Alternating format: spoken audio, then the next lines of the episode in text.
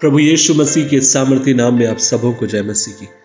आज के मनन का भाग हमने लिया है मती रति सुसमाचार, अध्याय सात, उसकी इक्कीस शायद book of Matthew, chapter seven, verse twenty one लिखा है, जो मुझसे, हे प्रभु हे प्रभु कहता है, उसमें से हर एक स्वर्ग के राज्य में प्रवेश ना करेगा, परंतु वही जो मेरे स्वर्ग के पिता परमेश्वर की इच्छा पर चलता है।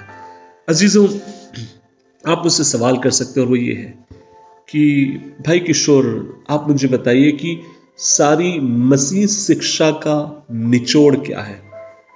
यह क्या है अल्टीमेट जो लक्ष्य?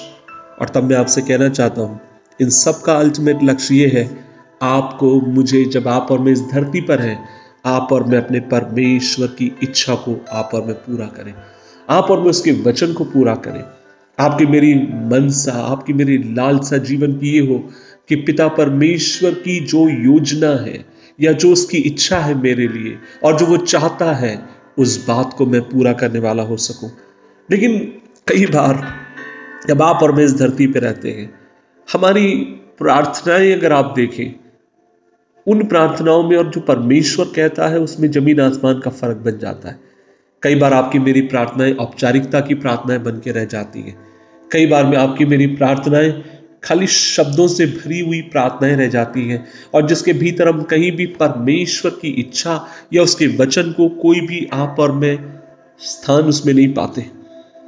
लेकिन ऐसे समय आपसे कहना चाहता हूँ, यदि आप अपने वचन में और क्रियाओं और संबंध में परमेश्वर की इच्छा से न दाएँ मुड़े, न बाएँ मुड़े, यदि आप प्रभु की इच्छा में सौ प्रतिशत अपने आप को लगाकर आगे की तरफ़ जब आप और मैं बढ़ते हैं एक बात मैंने देखा है, और वो ये है कि परमेश्वर ऐसे समय विशेष अधिकार से आपके मेरे जीवन को भरता है। परमेश्वर आपको मुझे विशेष अधिकार उसके राज्य के लिए देता है, क्योंकि प्रभु का जो मार्ग है, वो चौड़ा नहीं है। प्रभु का मार्ग सकरा है। प्रभु का मार्ग चुनौतियों से और आपदाओं से भरा हुआ है। परमेश्वर का मार्ग अजीजों, में एक बात ये भी कहना चाहता हूँ कि ये भी संभव है कई बार यीशु मसीह को अपना प्रभु और परमेश्वर बनाए बिना भी आप उसकी सेवकाई कर सकते हैं। आप बड़े बड़े काम कर सकते हैं। यीशु मसीह ने खुद कहा कि अंत के दिन में ऐसे लोग आएँगे जो कहेंगे, हमने तेरे नाम से दुष्ट आत्माएँ निकाली। हमने भविष्यवाणियाँ करी, यहाँ तक कि मुर्दों को भी जिलाया और तब मैं उनसे कहूँगा, हट जाओ कुकर्मियों, क्योंकि मैं तुम्हें कभी नहीं जानता। इसका मतलब यह है, कुछ लोग ऐसे भी होंगे जो अद्भुत काम करेंगे, चमत्कार करेंगे, लेकिन मसीह के साथ, उसकी व्यवस्था के साथ, उसके वचन के साथ उनका कोई लेना देना ना होगा। लेकिन मैं आपसे कहना चाहता हूँ, हमें ऐसे रिश्ते में आने की ज़रूरत, और वो ये है, जहाँ पर आपका मेरा एकमात्र लक्ष्य और वो ये है, पिता की इच्छा को पूरी करना। मूसा ने अपने जीवन में इस बात को पाया।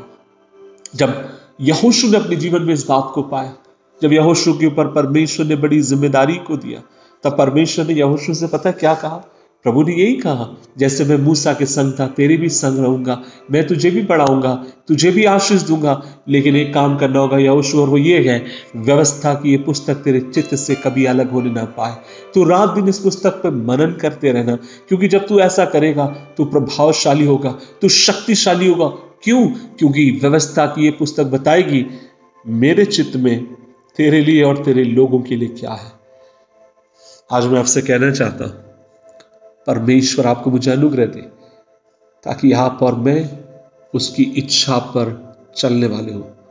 उसकी इच्छा को अपने जीवन में प्रथम स्थान देकर आगे की तरफ़ बढ़ने वाले हो। मैं इस बात में मजबूती से विश्वास करता हूँ। जब आप और मैं प्रभु की इच्छा में रहकर विश्वास के एक कदम को बढ़ाते गए प्रभु हमारे लिए नौ कदम बढ़ाकर आगे की तरफ़ आने वाला व्यक्ति है। इसलिए हमें प्रभु के साथ अपने रिश्ते को बनाए रखना है। इसलिए हमें चाहिए, हमारी हर दिन की प्रार्थना हो, हमारी हर दिन की लालसा ही हो। प्रभु जी, मुझे अनुग्रह दे, मैं तुझे और अधिक जानना चाहता हूँ। मुझे अनुग्रह दे, मैं तुझे और अधिक पहचानना चाहता हूँ। मुझे अनुग्रह दे, मैं तुझसे और अधिक लिपट कर जीना चाहता हूँ। लेकिन कई बार मुझे दुख लगता है जब मैं आजकल जवान पासवानों को और लोगों को मैं देखता हूँ। वे प्रभु की उपस्थिति में जाते हैं और कहते हैं, हमें अभिषेक चाहिए। कोई खराबी नहीं है।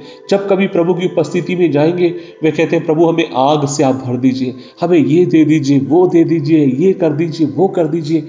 लेकिन अजीजों, आज मैं आपसे कहना चाहता हूँ, इन सबसे बढ़कर आपकी मेरी मनसा ये हो खुदावन, मुझे सिर्फ़ सिर्फ़ तू चाहिए, मुझे सिर्फ़ तू चाहिए। प्रभु जी, जब मैं तेरे संग चलूँगा, तेरे रिश्ते में बना रहूँगा, उसके एवज में अगर तू मुझे कभी भेजता है, सिवकाई कराता है, प्रचार कराता है, उसके लिए धन्यवाद। लेकिन सिवकाई से बढ़कर, और बातों से बढ़कर, प्रभु मुझे सिर्फ़ और सिर्फ़ तुझे चाहता हूँ। हमारी नज़र उस प्रभु की तरफ़ हो, उस परमेश्वर की तरफ़ हो।